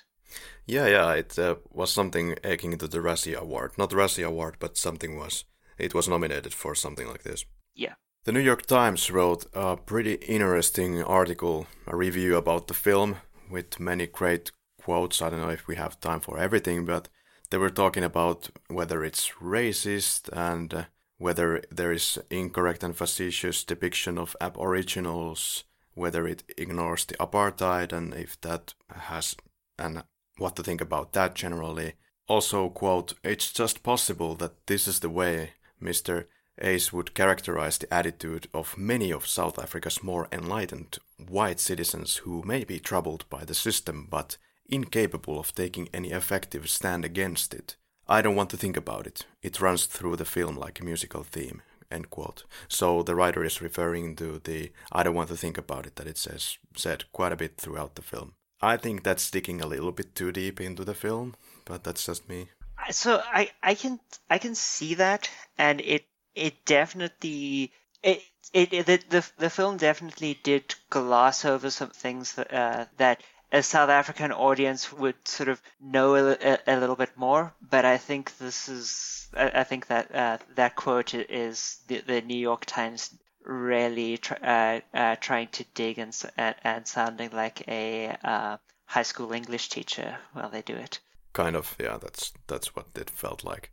There was also something that an IMDb reviewer actually wrote. It was a really well written review for the film. So, quote, the common thread throughout is a very tongue in cheek critique in the mode of a parable of both culture, society, civilization, and views about the culture, society, civilization, including politics, religion, mores, and so on. And do not let the ridiculous, negative, ideological criticism dissuade you. This is a classic, a masterpiece that presents both surface entertainment and complex, deep quotation marks themes and subtexts. If you haven't seen it yet, you must. End quote. Hmm. I think some people see way too many layers here than they intended. Maybe as as an adult, I did see layers that I was missing as uh, as, as a child that were sort of more serious uh, layers. For example, um, go, uh, going back to that goat scene, it, it was sort of an, an opportunity for uh, for the audience to see something that is very clearly a crime from uh, from from a perspective of of someone who doesn't understand how it could possibly be a crime. Because how can you own an animal? You know, it's it's a, it's its own thing. Yeah. And, and so it allows you to empathize with with, with someone who the uh, the audience probably would never have empathized uh, with before or even really thought of previously. But then I feel like a, a, a, lot of people take their own, oh, well, here's how I empathize with, with, with that person and say that the movie's trying to say that when the movie is just trying to let you think about how the, uh, how the world looks from this guy's perspective. It, does that make sense? Yeah, it made sense. Did you feel also that the film did it right, that it was ignoring possible racial tensions? It depicts the whites and the blacks very equal in the film, which might have not been the case still in the 1980s in South Africa that much. Whichever the case, I feel that it's it's it's fine. Like it's something that necessarily doesn't belong into the world of the film, so they're just leaving it out, and that makes sense uh, to me. Yeah, I feel, I feel like that was a very intentional decision. Yeah. And uh, it it I think it was done because in in the in this movie, if if you had depicted it with racial tensions and, and, and stuff, the quote unquote bad guys would have whichever decision you, you made, whether you you think of like oh, the government is the bad guys. Well, that would probably have been a white government, or the guerrillas as the bad guys. That would probably have, have been been a uh, black government. Both of those would have been making a political statement that I think the film didn't want to make. Yeah. Where, where, whereas if if you the, the the way it does it, it just sort of ignores race. It, uh, it's it says this this movie. It, it, it's like shouting at the audience, "This movie is not about race." And so it it very intentionally ma- makes choices in order to make the movie not about race. Yeah, sounds good to me. Henrik, would you like to lead us in the quickies? Well, why not? If if we take a look at the quickie list, I I guess the first question is what was your guys' favorite performance here tonight? I listed Sandra Prinsloo as Kate Thompson because you can read the emotions that uh, she conveys very well, and I felt that the performance was quite natural. Uh, so it was easy to read her, and uh, I felt that there was a lot of com- comedic effect in in those eyes. I I have the same reasons to choose oh. Michael Thys, who played Ampudi in in the film. I I have but basically uh, everything you said on Thompson Galloway is is my take on Ampudi. Um, on top of that, I also like the fact that Ampudi is kind of the most uh, the, the character who most kind of plays in or draws parallels between and draws the, the different plot lines together since he is the character who works as an interpreter between Ki and well rest of the the cast of the film. Interesting. I didn't really pay much attention to this character and felt that it, it was not one of the key characters or any, not even one of the inter- most interesting characters to follow here. Yeah, to me, Mpudi was uh, glue for the film. The, the, the film would have uh, fallen apart with, uh, with, without him or not been able to uh, uh, uh to, to exist. Mm. But as a character, he didn't really do much. If that makes sense. Yeah. My my favorite performance, uh, honestly, was uh, I'm gonna butcher the name again, Ngao as me. I, uh-huh. and it's it's not because I think it was the best acted performance but because it it felt so genuine. And uh, honestly, probably because a lot of his confusion and stuff was pretty genuine. But uh, I, I, I felt like he managed to take a, a, a, a character that maybe wasn't really intended as anything other other than the noble noble savage trope and make me connect with him more th- uh, than I thought I would. Yeah, all the credit in the world for him for appearing in this film. Like such of a big pro- thing for must have been for him to come into the spotlight like that and the world of film. So with that out of the way, what was your favorite scenes? Yeah, this was really hard. Well, to me, it's that moment when Mpudi, when Steyn points to Mpudi that that Antichrist, the jeep, is is in the tree, Maybe for me it would be then the nightly scene with the rhinoceros that is just stomping out the fire and the whole story of rhinos having this these antics of stomping out the, out the fire. And I felt that I was really getting into the movie at that, that point, but yeah, then joke wise, I didn't feel that it was going like into a better place. So, so for me, it was uh, the scene where Mpudi is teaching me how to drive not the the follow up uh, where where he's now driving the uh, the car in, in reverse and so, and stuff. Just, just the, the, the, the scene where, uh, where where he's there and he's yelling clutch and brake at, at, at all of that.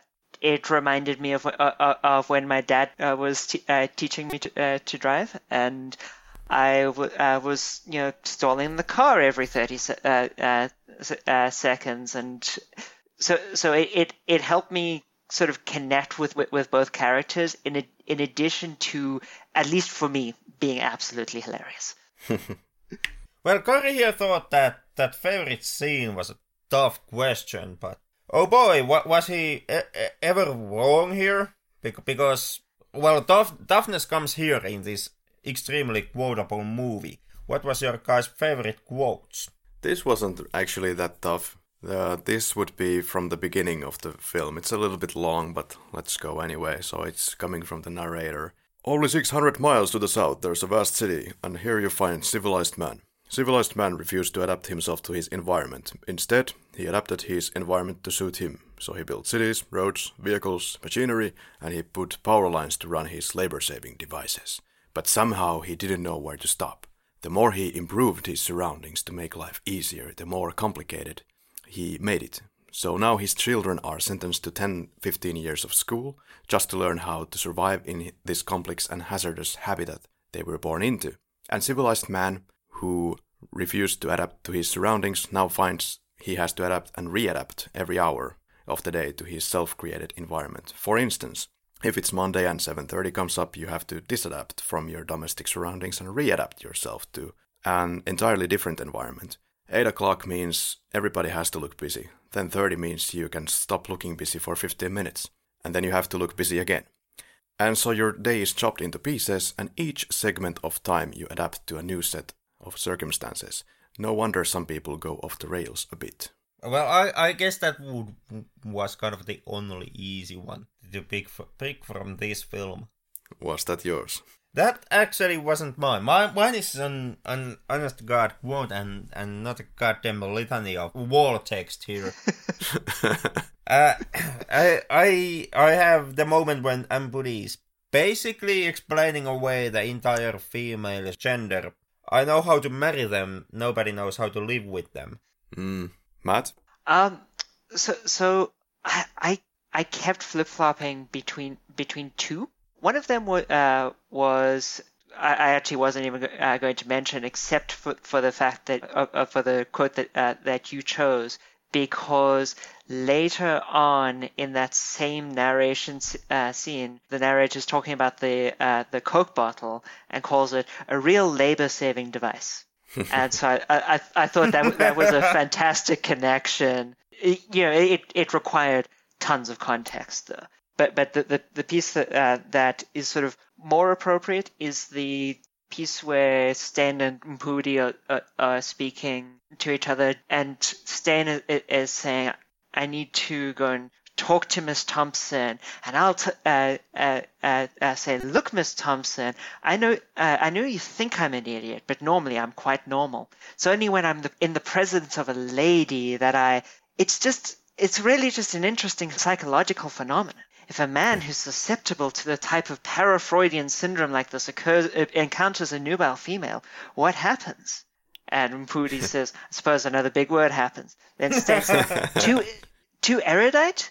And just the, the too erudite with, with, with how he how he's trying desperately trying to ex- explain how he's absolutely clumsy and all thumbs cannot do a thing right and then he's doing it using all of this you know high level academic language. Yeah. Was a, a, a wonderful juxtaposition for me. Yeah that was pretty funny i have to say. That was. I i also hugely enjoyed that, especially Mpudi's comment, uh, and I, I guess another big word will happen. yeah. Yes. That, that was once again that was one of those really small moments, kind of a throwaway moments of the film, which I did find extremely hilarious. Yeah, exa- exactly, and I think that's that's the much better portion of the uh, uh, of the uh, the comedy and the, and the portion of the comedy in the in the film that re- that really does stand the test of time, whilst while some of it is sort of not as it's faded away at, uh, as movie viewers have become more sophisticated in what they're looking for. I, yeah. I don't know about more sophisticated, but I personally might have become more jaded and more cynical. so in in that that sense, the the slapstick universe of the film might be a bit bit kind of a, too much for me these days so something that I no longer can longer can connect fully. But I I did appreciate a lot of these small throwaway lines, small more, more appearances on people's faces. And Henrik truly is a big big cinephile of this podcast, and I don't know wonder if you ever or do you keep some kind of a list of the films that you watch, and do you have any statistics of what how many films you have gone through on this earth? Actually, no. That, that I've never even considered that until like three seconds ago when you mentioned it. yeah, maybe you should start pulling a list on IMDb. that is the easiest I, way. Uh, the, the idea about the list does somewhat intrigue me. The idea about IMDb, not the least. Yeah, it's a text file. Maybe a text file. But text files are out of the way. In, in, in a film that stems from the apartheid era, what were your list up your favorite kills, you horrible human tricks? the Coca-Cola bottle for me. Uh, what, you mean when he finally throws it out, out of God's window? I, I, I guess at the end of the film, film when he throws throws it out of the universe and the world's edge. That one. Mine is is not nearly as meta as yours. To me, it's the the entire helicopter squad that gets blown away. That's a good shot. I wonder how it was pulled off so well. To me, um, probably the uh, the the best kill w- uh, was I think the uh, second one in the movie when he kills the uh, uh, ki- uh, kills the little antelope because I, I I know it's like it's it's it's a stretch for be, for being a, a, a kill, but it gives you a little human human moment when someone is killing something, and it and it makes you feel so, uh, feel sorry not only for the animal but for the uh, but for the man who had to kill that animal. That's actually pretty goddamn good answer to this question. like holy like like somebody has actually honest to god been thinking about this and and does does manage to find take take a quick category that does not play out well at all in in today's film uh, and still ha- somehow manages to find something deep in, in, in the question p- proposed, or the answer he gives to that question. And if Matt is still wondering why this murderers uh, category is still is here, it's because we started with horror films and we thought it was really funny to keep it going. Yeah, podcast. it, it really it, it fell well with with Halloween franchise. it will work even less well in Schindler's List. You're you're not maybe, wrong maybe, there. may- maybe never touch that film in this podcast. Could be for the best. What took us out of the picture? Um, I'm I'm gonna I'm gonna give you one that probably th- th- this is like one percent of the film's audience uh, w- would ever care. When Kate comes to the village and they sing that welcome song, they're singing Shosholoza, which they probably only chose because there were a, a, a bunch of easy to access re- recordings of it. But in Botswana, it would probably not have been a, uh, uh, a welcome song. It's not itself a welcome song. It's a it's an Ndebele song about um, about coming to South Africa to uh, to work on, on the mines, and so it it's just it, it's it's a little bit it's a little bit wrong. A- And and so it, I I did a double take and I was like, why are they singing Shosholoza? There are so many perfectly reasonable uh, songs that, that they could have used, but they just dub it over with Shosholoza. Hmm. For me, it would be the whole joke about the car and, and the gate, even though with this newfound context to it, it is funnier, but maybe it's just it's just it's just not working for me. On, on my end, it, it was the hilarious Andrew Steyn, Kate Thompson comedy, especially when they are stuck on the on that river. Yeah, kind of your standard go-to, ha ha ha.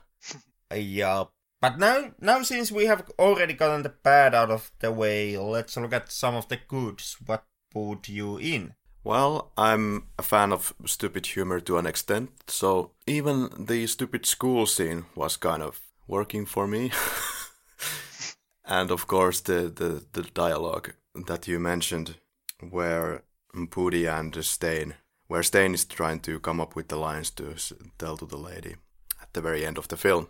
To me, it was the opening presentation and introduction of Ki and his tribe. Like though those those moments are somewhat problem- problematic for the tropes that we have already named, but I still somehow felt I, I felt that they were they were warm and heartfelt, and I was with Ki, the character, throughout the film, and really did enjoy that we did have the character of Ki in the film. Hmm.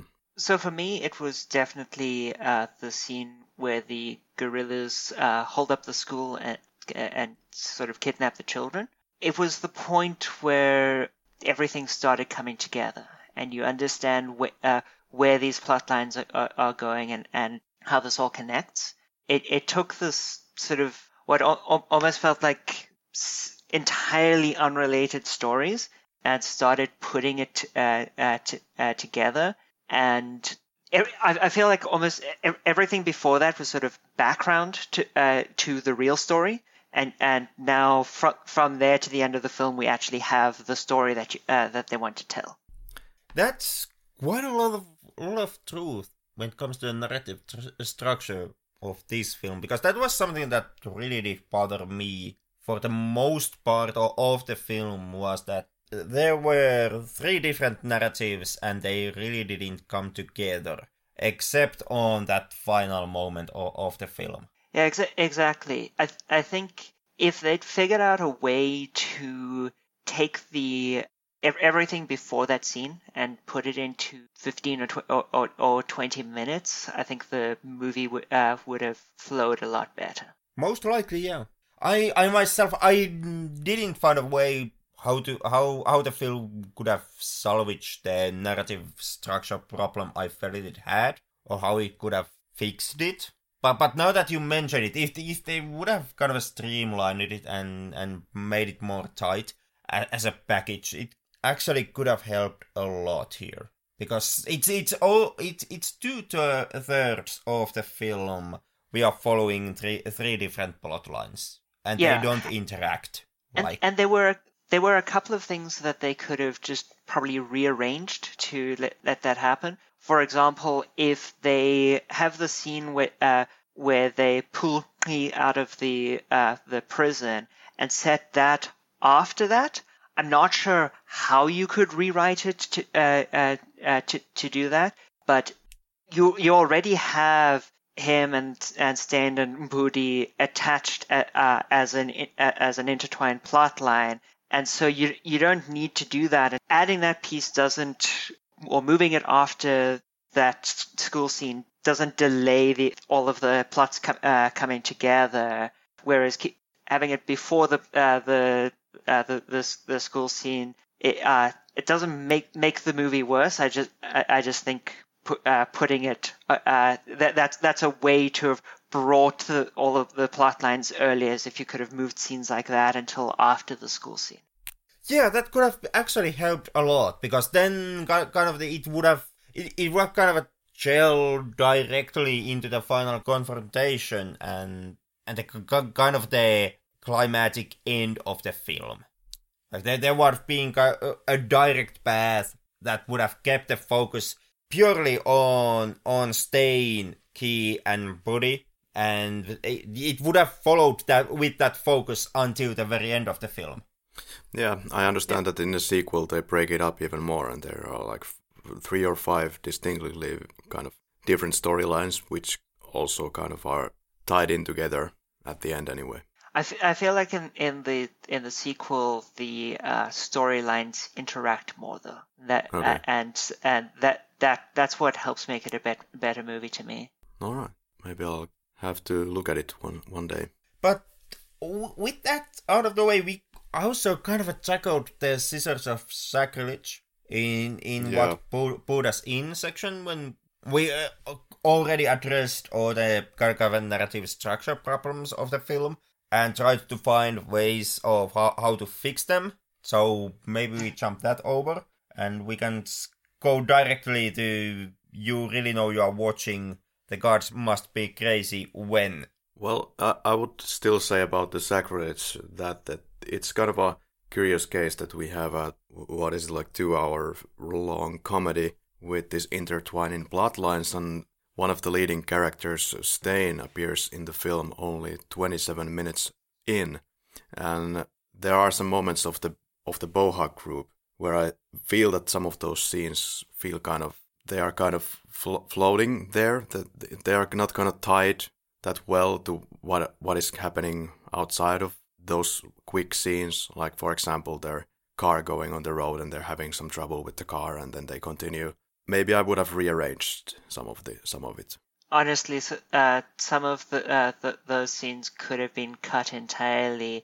The only real travel scene that I think needed to remain uh, was the uh, the scene where they crossed into Botswana, which also I thought was a was a fairly funny uh, scene. But the Yeah. reason it needed to, to remain was to purely to give the context of they're now in Botswana, everything's he- uh, heading to, uh, uh, to towards each other. Because uh, otherwise, that scene could have been cut too hmm, yeah and maybe you you could cut uh, cut it off with, uh, with a little radio uh, d- uh, d- doing a convenient announcer uh, telling that uh, telling them that you know communist guerrilla Sam Boga and his group have entered Botswana illegally and are and are on their way to uh, Mozambique or whatever. Maybe, may, maybe now that you actually said it out, that could have also helped to streamline the the film and the experience. Because with, with Buddy's group and for for example, there's there's that no moment when Buddhist group crossed the border to Botswana and and the kind of a the military that is chasing them gets pulled over and crashes with with the hut of the of the border guard. And that that's where where they contact the radio. The border guard uses the radio to contact his superior who then lets the military know that they cannot continue their their chase since they are they are they, that would mean that the military would take an armed force and cross the border and that's not allowed. And that for example did not really serve that strong narrative purpose in the film it does kind of explain what happens to military why why they disappear all of a sudden from the movie. But basically, when it comes to the major plot points, the next plot, plot point is is when it's when Sam Boga takes the the school class as hostages and you are shown that the local police at that point is, is the group that is trying to defuse the situation, is trying to, to arrest Boga, and is incapable of doing that. But you really don't kind of need this the switch from the military to the police to have that happen. Like the military be- being unable to continue the, the, their chase of Boga, it does take the, the tank out of the equation. They can no longer use tank against Boga, but they also could wouldn't have been able to use the tank once Boga has the school class as hostages.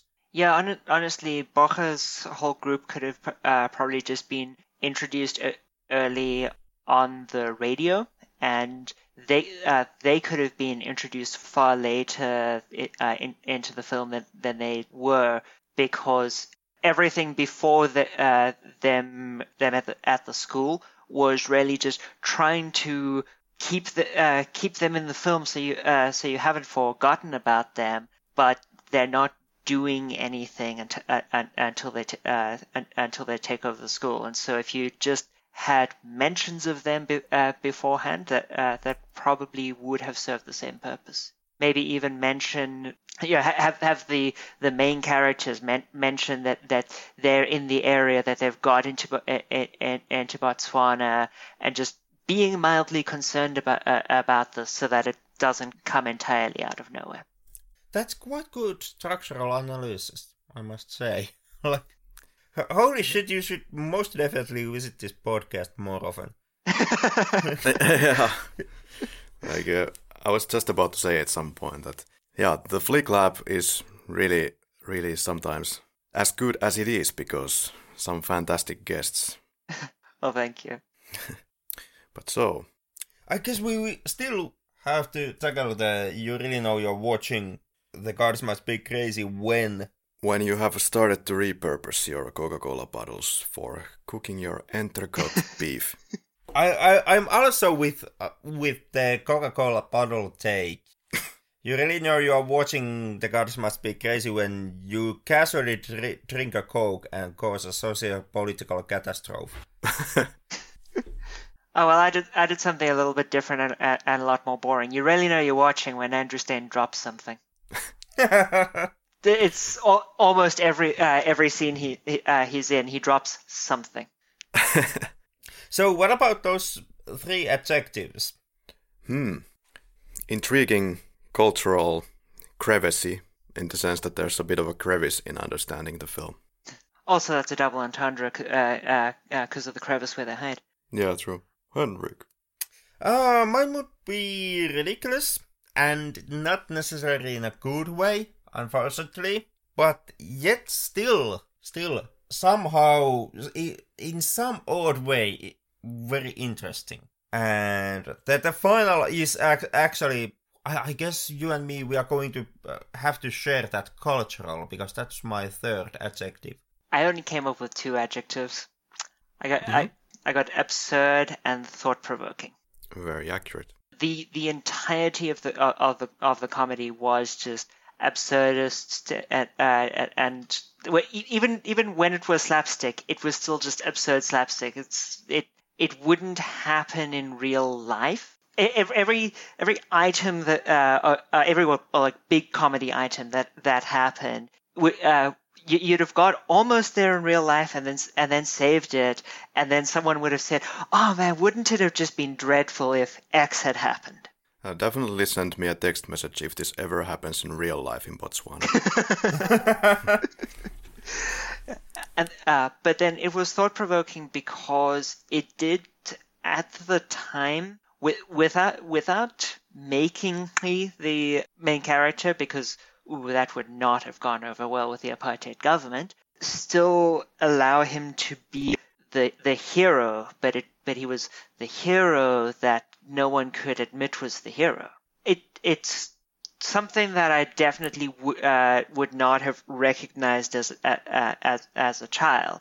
but uh, but as an adult, uh, having having rewatched this, he, is the hero th- uh, uh, th- throughout, and it's and everyone else is just busy trying to take credit, and the, and then um, Andrew is taking credit for, uh, for for for what he does, but the hunting lodge guy Jack Hind is also then trying to take credit from Andrew, and and so figuring out you know who who's who's actually so, solving the, uh, the, the mysteries in this and and, and putting together all the, all the stuff makes you think a little bit more, more about your preconceived notions also of of who should be the main character mm. or the hero, I guess. Very thought provoking reply.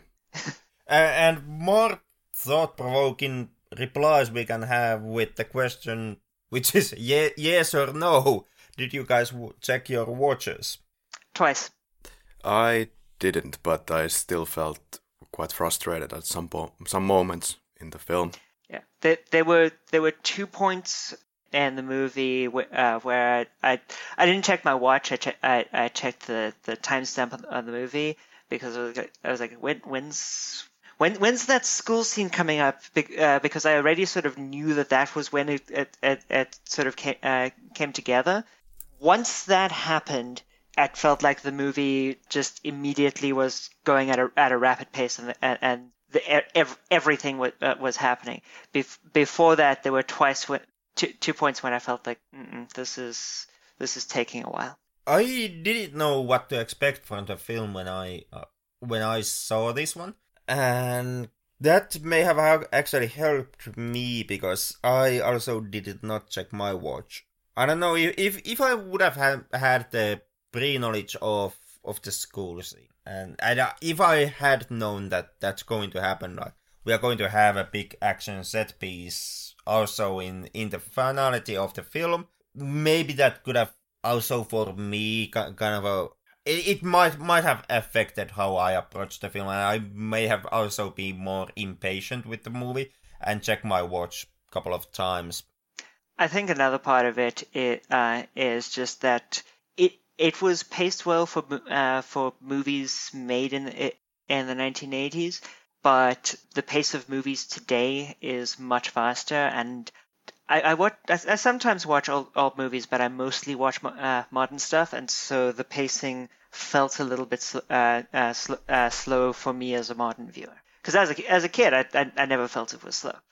Yeah, there's one point to look at in this podcast. We could, Henrik, do Rosemary's Baby one day. That could be like one of the prime targets for discussing if it is slow or not. that that's uh, also a film that comes with a couple of problematic problematic talk pieces with it. The first one being the subject matter and basically the Anthony LaVey, and the second one being the goddamn director himself. Yeah, but that's out of the boundaries of this episode, so what's next? The next one, I, I guess, is the most dreaded question. It's, it's the main question we have to ask and give answers to. And this is something that really is a nightmare whenever we have a guest that that's, that has made it clear that, that the film in question is, is his or hers favorite movie. Because Oh, I wouldn't call it my favorite movie. Would you guys recommend tonight's movie? No, I, I wouldn't, unfortunately. And there it comes. yeah, like, there is, of course, what I'm willing to overlook the audio track, which is a mess, at least for the international audience. And uh, then there is the very obvious and stylistic choice of having this fast forwarded video. There is the humor, as said, is very slapsticky and often not very funny, but there are moments of true hilariousness, as stated. But as we have also stated ad nauseum, the plot could have been more better pre- prepared. I feel that it's jumping around in between different subplots. And maybe that's also something that it wants to do that the, it's stylistically kind of different when it starts and when it ends. It feels like some nature documentary first, and then it turns out to be kind of guerrilla adventure with guns, and then at one point it's about this one tribes guy who who who tries to survive in this new environment. I just got a little disjointed feeling. So I do think that the um, the uh, the nature documentary uh, part of it was definitely an attempt to parody those uh, uh, nature documentaries. And I feel like it didn't quite do it correctly, but I'm not sure if it's because it overdid it or underdid it. Uh, maybe it could have played it even more throughout the film, because it for the last for the second half of the film, it seems that the nature documentary kind of dies off. Yeah, I, I think maybe if they'd then started applying that same narrator voice of it being a, uh, a, a nature documentary to people like Steyn and and they they, they could have yeah. added the added the narrative voice and fixed the not all of but a lot of the, the problems with uh, Steyn and, and Thompson's uh, relationship by having it as a na- nature documentary of now the uh, yes. the adult human he, and he, he's go, going for uh, he's doing his mating display or, or, or whatever and and got got also a few more laughs out of that. I was kind of expecting that, and if that would have actually happened, it would have kind of made it for even for the audiences because now the narrator voice is mostly making just fun of the at the expense of the San people. Yeah, I I think I, I think that may have been the intention, but there's no way that that movie uh, wouldn't have been censored in South in South Africa if it uh, if it had done that. So maybe maybe it's a victim of the politics of it of its time on that, or maybe they just didn't want to do that. Yeah, but when it comes to this film and uh, liking it or disliking it or recommending not recommending, I would say that the biggest obstacle here is that it's just not funny enough, or maybe I had too big expectations for it being one of the funniest films on earth. To be honest, I really didn't have ex- expectations, but to carry on with the film for two hours and it not being very funny, which is what it's supposed to be, that's why no recommendation. My opinion is kind of a mess, to, to be completely honest, because I'm really teetering on between gi- giving this this a very careful recommendation and not recommending it. Like I'm really torn between these two. Like, oh come on, really? Should I should I give it a slip or should I keep the more harsher route? And just not give it give it a recommendation. I kind of look at it this way: Would I watch this film again? I probably won't return to this film. Yeah, and I I I might have a little bit different take that you than you. I mean, I I'm in the end I'm I'm also on no recommendation camp. But that kind of because because like like you, I didn't find the film funny enough and I didn't find the story interesting enough to, to merit it a recommendation. When it comes to me, would I look at the film again at some point? I I guess I I, I can see that I would return to this film someday because e- even though I didn't find it funny as a comedy, even though I won't be recommending it, it's it's not actually like it kind of is a bad film as a comedy because I didn't laugh not once really with, with the movie. I it did get a couple of chuckles out of me, but I I wasn't like like bursting out of laughter laughter when I was watching it. But at the same time, in a way, it's really interesting movie to watch. Like there, there is a lot a lot of th- things that I kind of liked seeing. I did like his story arc, and even that story arc, it did did have a bunch of nonsense in it. Like the middle part, once Ki leaves the uh, village and is just wandering in the in towards the civilization, and there's he, for example, first comes in contact with with Car. I I felt that that was kind of a pointless scene, and I would have easily just cut it off from the, from the film. But I uh, but I did enjoy the arc in in the sense he leaves the village, he meets the the white characters, he helps to defuse the situation with the hostages and sa- saves the group, and then finally reaches the quote unquote edge of the world and finally gets rid of the coke bottle. Like I, I, I enjoyed that arc. There's just bunch of nonsense amidst those main points that I didn't really care, care for. And all of that really kind of makes this this an interesting film to see. There is uh, it's also interesting to see kind of a what type of film comes out of out of South Africa and have this lightweight, heartfelt comedy, which I didn't feel had any ill intent in it. Even though there are there are those tropes that we have talked about, I in no way did I ever feel that that there was bad intent behind them. And that yeah. that all kind of kind of ties into this this feeling that that if you are a cinephile and if you are inter- interested in these types of films, you kind of do well for yourself if you check this one out.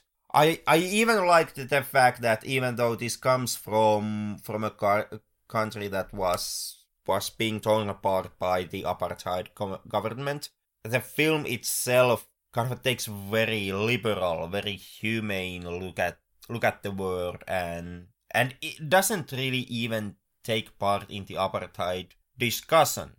I think that's also part of why they set it in Botswana to avoid that. It, it can mm. very much be. There, there is something, there, there is kind of a levity, and there, there, there is this kind of easygoing attitude that you can get from watching a film that comes from a from a problematic region on a problematic period of time that still does is not about the politics of that place and time. Like it, it makes an kind of an enjoyable viewing experience even if the film fails as a comedy. So if if you check this out, I I do kind of a see that a cinephile does well seeing this film.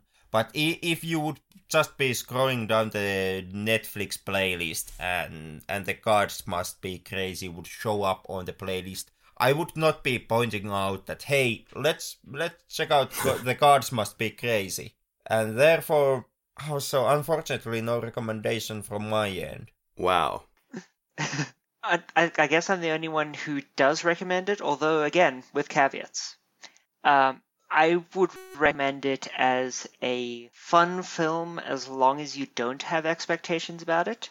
Um, it uh, I, I, thoroughly enjoyed what, uh, uh, what, watching it again. I haven't watched it in probably 10 years, but it's it, I, I, I wouldn't call it a model film or anything uh, near a model film. I would I would call it sort of a, a good way to waste a couple of hours if you're if you're wanting to really like dive into South African cinema or, or movies set in, in, in, South Africa, there are better cho- uh, choices to make. Although none, at least as, as far as I know, that that aren't at least partially fu- sort of externally funded by American or, or, or British uh, uh, mm. film houses. But you know, if, if if you want if you want to understand like what what's what what do South Africans like in uh, in in a, uh, in a movie, or, or what what, it, or if you just have one film to, to watch about South Africa, then then it's probably uh, I'd probably more recommend the